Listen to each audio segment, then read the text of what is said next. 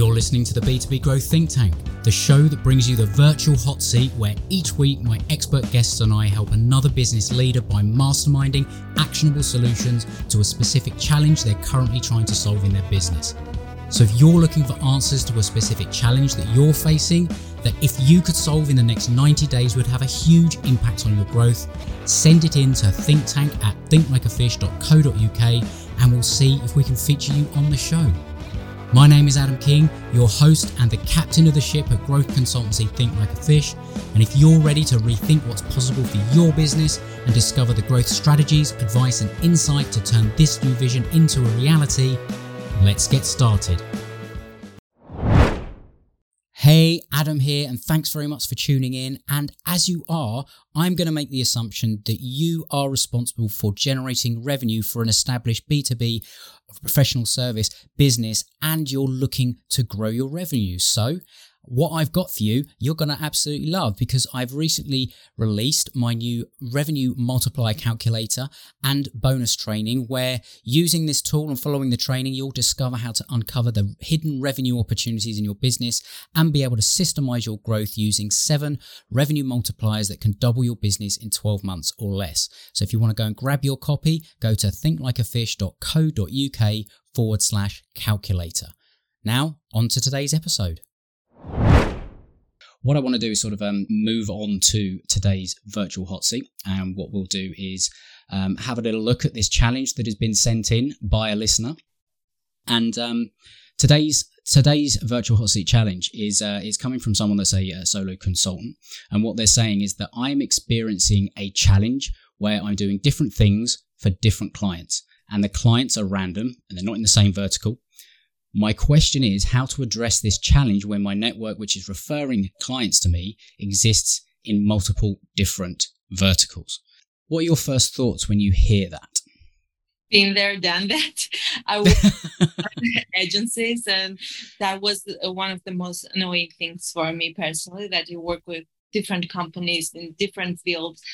Actually, it's better to try to focus on less uh, like if, if you are the one who's getting the clients if you're a freelancer or an agency owner i would suggest eventually to go with like one two or three like uh, segments and choose clients from the, those segments because no matter how hard you try how big is your company it's very hard to like do e-commerce do uh, like uh, real estate do they're completely different fields each field mm-hmm. requires different approaches so at the end i would like suggest to choose um, path choose so which one you, you want to go with uh, where do you have most experience uh, and just have ground rules for each one just know have knowledge for each uh, category of the client that you're working with.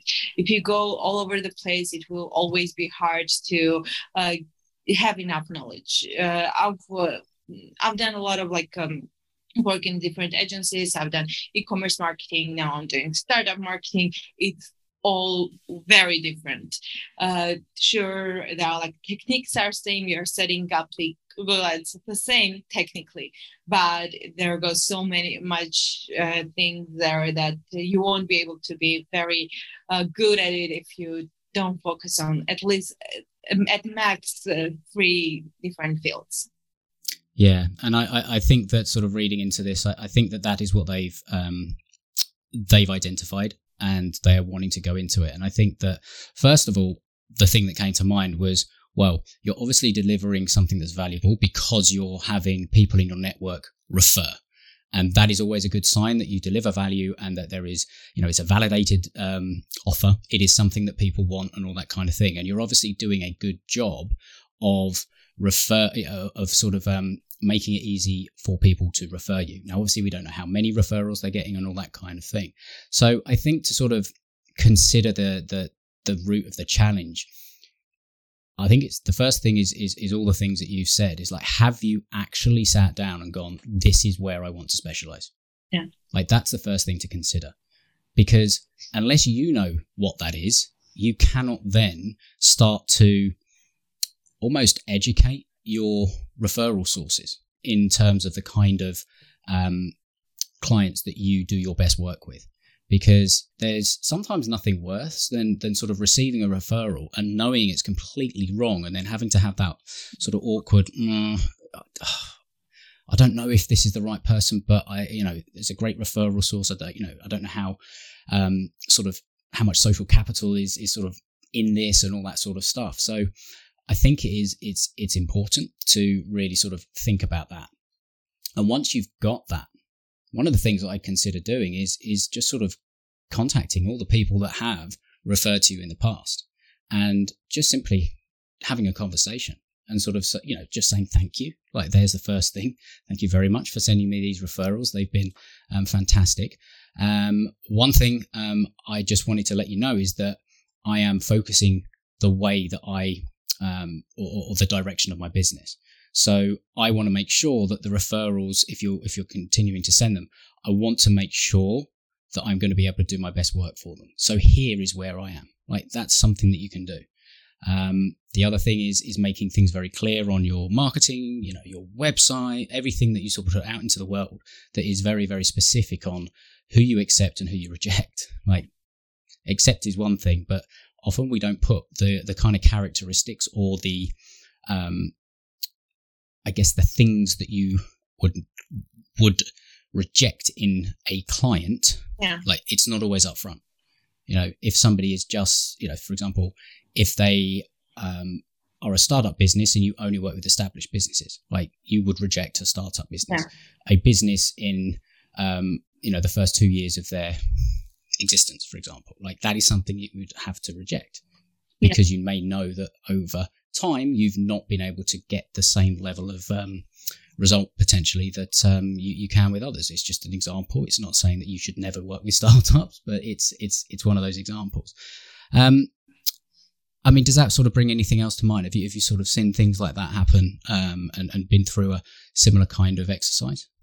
Yeah basically uh, what i wanted to add to what we just said is when choosing like uh, what companies you're working with what fields you're working with with always ask yourself how scalable that uh, field is uh, how mm.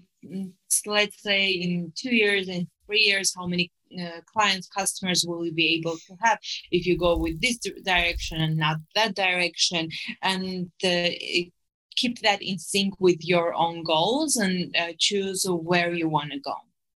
Mm. And and the the last thing that sort of comes to mind for this person is is is an idea that um, may or may not be appropriate, but if they've got a a pool of people making referrals, then it potentially means that you've got a group of people that you could also bring together and you know whatever you want to call it a little a community a a mastermind a referral network whatever it is. And if you're the one at the center i mean i call this as part of my process the network maximizer but it is where you're the one that is sort of like connecting.